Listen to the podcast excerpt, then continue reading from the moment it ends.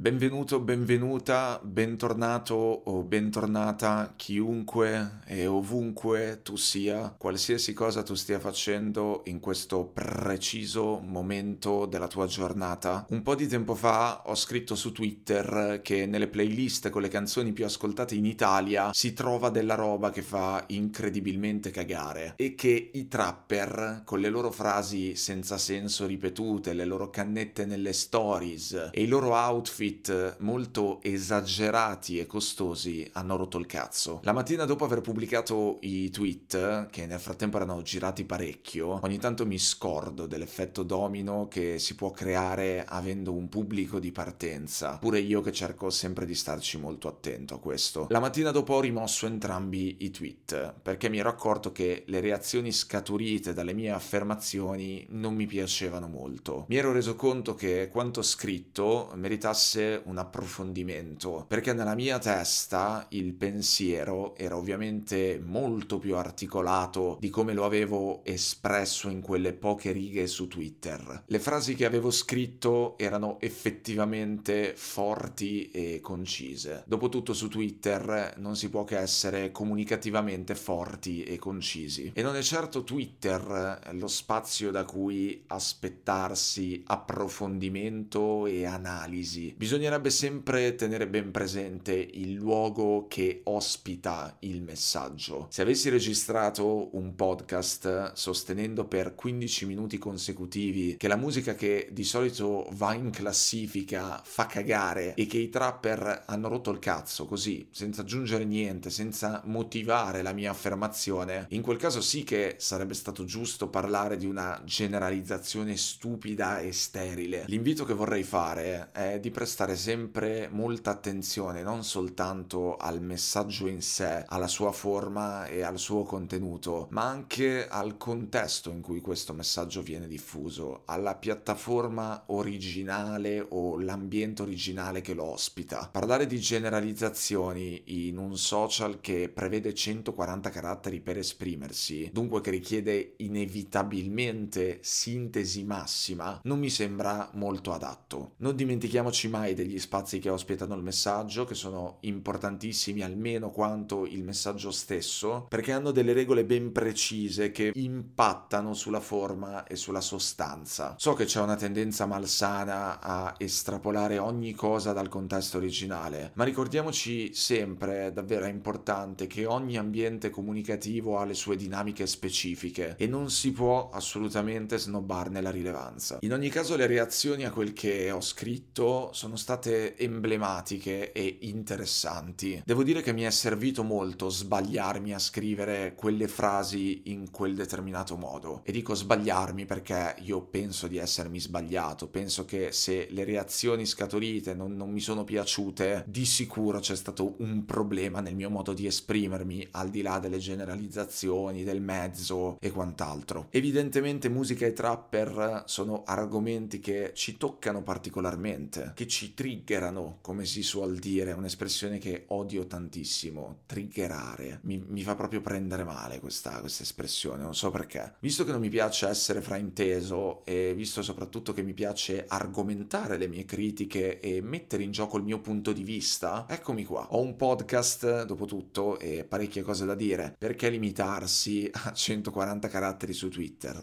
In effetti. La domanda ora diventa, avrei potuto risparmiarmi quei due tweet provocatori e affrontare la questione direttamente qui? Può essere, magari la prossima volta farò così, ci starò più attento. O magari lancio la provocazione quando ho già l'episodio di approfondimento registrato. Perché poi in realtà, a pensarci bene, no? Anche le provocazioni hanno una loro grandissima importanza. Per quanto possano risultare fastidiose, scomode, dure hanno un grosso valore costruttivo le provocazioni, perché provocano reazioni, appunto, colpiscono, spronano, fanno venire a galla le cose in maniera energica, spontanea, autentica. Abbiamo bisogno di essere provocati in fondo, anche in maniera severa, per accorgerci realmente delle cose. A me le reazioni scaturite da quel che avevo scritto non erano piaciute perché in molte avevo visto un bisogno di difendersi contro contrattaccando direttamente su di me. E mi è dispiaciuto perché la mia provocazione non era rivolta al pubblico, ma all'industria, non era rivolta alla domanda, ma all'offerta musicale. Però è chiaro che tutto si mescola, anche perché poi i gusti musicali sono effettivamente qualcosa di estremamente personale. Dunque lo capisco, è facile sentirsi attaccati personalmente anche quando non si è stati effettivamente attaccati personalmente. Ma entriamo nel merito della questione, che se no mi dilungo. Io penso che la musica che si trova nelle playlist delle canzoni più ascoltate in Italia sia generalmente di basso livello. È vero, lo penso. In generale io penso esattamente questo. Non penso che tutta la musica che si trova nelle playlist delle canzoni più ascoltate in Italia sia di basso livello, ovviamente, ma penso che una buonissima parte dell'offerta mainstream sia di basso livello. E lo dico da ascoltatore onnivoro, eh, che non si fa problemi in ambito musicale. Non faccio distinzioni tra commerciale, nicchia, rap o rock, indie o pop. Io mi ascolto di tutto senza pregiudizi. Se una cosa mi piace, mi piace e basta a prescindere dal suo posizionamento sul mercato, a prescindere dal suo posizionamento in classifica, a prescindere dall'immagine che il fatto che ti piaccia quella determinata cosa dà all'esterno. Mi piace molto scoprire nuova musica da ascoltare, sono continuamente alla ricerca di nuova musica da ascoltare e ogni tanto, devo dire, faccio l'errore di farmi un giro nelle classifiche delle canzoni più ascoltate in Italia. Faccio l'errore di far partire su Spotify quelle classifiche con le top 50 50 Italia o le canzoni insomma più ascoltate. E dico che faccio un errore perché non mi porta a scoprire quasi mai nulla di buono. Mi fa soltanto prendere male perché mi permette di constatare ogni volta che il livello contenutistico medio è davvero basso. E io penso questo, lo, lo penso davvero, è la mia opinione. Nelle classifiche il livello contenutistico medio è davvero basso. La qualità dei contenuti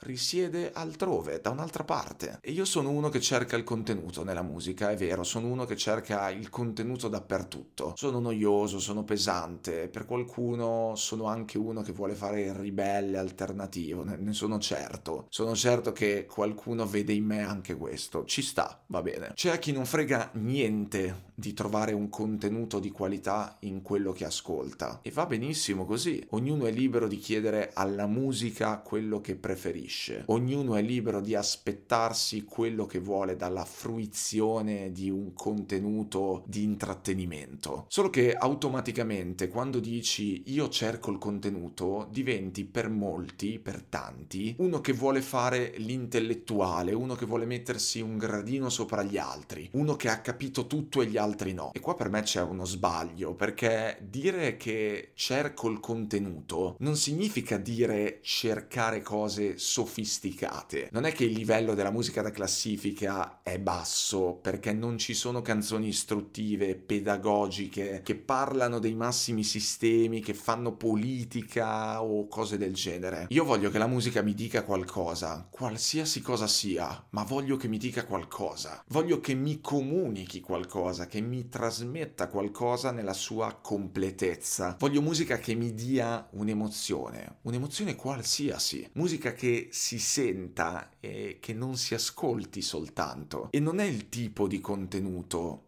ma il fatto che ci sia un qualche tipo di contenuto, che non è scontato il fatto che ci sia. In giro, nelle classifiche delle canzoni più ascoltate, io trovo tantissimi prodotti e pochissime storie. Trovo tante confezioni bellissime, per carità, ci sono delle confezioni bellissime, dei prodotti fatti benissimo, delle scatole meravigliose, che poi però una volta aperte, boh, cioè vuoto totale, non ci trovo niente, cosa c'è dentro? C'è uno standard di canzoni fatte bene, perché non si può dire che non siano fatte bene, prodotte bene, pensate bene, studiate bene, realizzate bene, ma poco sentimento autentico, poca originalità emotiva, poca umanità musicale, poca voglia di dire qualcosa, qualsiasi cosa sia, e troppa voglia di fare un prodotto che funzioni, un prodotto che venda, un prodotto che appunto entri in classifica. È tutto uguale, tutto talmente perfetto e standardizzato da risultarmi nullo, inespressivo, piatto. Nelle classifiche delle canzoni più ascoltate trovo, nella maggior parte dei casi, musica che non esprime niente. E questo non riguarda il cosa, va specificato, ma il come. Questo è il cuore di tutta la questione. Mi fa cagare gran parte della musica che si trova nelle classifiche delle canzoni più ascoltate, perché queste sono piene di cliché, piene di stereotipi, piene di frasi fatte, piene di elementi prodotti in serie, schemi, modelli, format musicali che hanno dimostrato di funzionare in quanto a risultati ottenuti e che dunque vengono ricreati e riproposti a rotazione. C'è tanta regola e pochissime eccezioni alla regola degne di nota, tantissima omologazione e questo a me non dà niente, non, non mi prende, non mi arriva. E dicendo questo io non ho scoperto l'acqua calda, non sto dicendo in realtà niente, niente di nuovo, niente di che, questo è semplicemente il mercato. Il mercato fa questo dappertutto,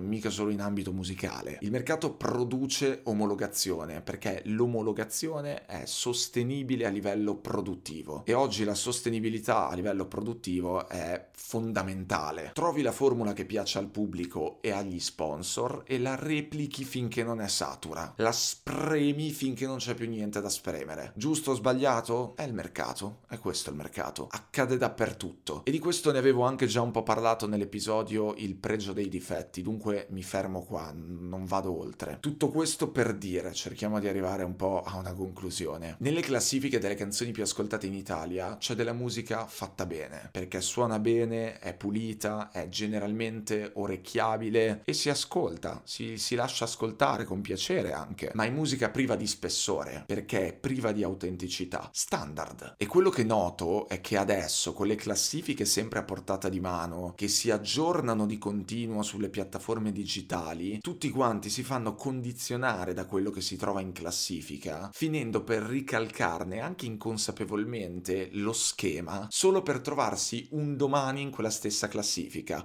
ora che è diventato fondamentale esserci in classifica per essere visti. Tutto questo produce appunto una grande emulazione, un gran farsi il verso a vicenda, un gran standard, una gran omologazione. Ma veniamo ora alla trap, che era l'argomento del, del secondo tweet che, che scrissi dopo quello sulla musica in classifica. La trap è il fenomeno degli ultimi anni insieme alla musica indie e la trap per me è un discorso un po' a parte perché non è soltanto musica, ma è un fenomeno appunto, è un universo comunicativo e narrativo che va ben oltre il prodotto musicale in sé, che va ben oltre la canzone che poi la gente si ascolta. Diverse persone hanno preso molto sul personale quello che ho scritto sui trapper, interpretando le mie parole come un attacco diretto ai gusti musicali, quando in realtà non era affatto così. La mia provocazione era rivolta a quel che sta intorno alla musica, al fenomeno appunto, più che al prodotto finale, perché il fenomeno che sta intorno al prodotto finale è molto più importante del prodotto finale. Non era un giudizio sui gusti anche qui, ma era una critica alla tendenza generale degli artisti che fanno trap. Io penso che davvero questa storia dei trapper che ripetono frasi senza senso, fumano le canne nelle storie su Instagram, ostentano soldi e vestiti costosi, abbia rotto il cazzo. Penso davvero che questo teatrino teatrino, perché si parla di un teatrino che si compie tra social e canzoni, abbia veramente rotto il cazzo. E penso che si possa cominciare a dare qualcosina di più al pubblico. E qua parlo anche di contenuti in senso stretto. Qua parlo anche di cosa e non soltanto di come, perché i valori dell'universo trap sono assolutamente discutibili e questa cosa la dobbiamo dire. Finiamola con questa storia della libertà degli artisti di dire sempre sempre tutto quello che vogliono, perché non possiamo continuare a giustificare in nome della libertà di opinione qualunque tipo di messaggio, anche quello oggettivamente sbagliato. Per carità, la libertà di opinione è sacra e lo dice uno che, che si esprime dappertutto, che scrive su un blog, che scrive sul web, che ha un podcast. Io credo che sia importantissimo esprimere quello che uno pensa. La libertà di opinione è sacra, ma avere la possibilità di esprimersi non significa poterlo fare su tutto senza alcun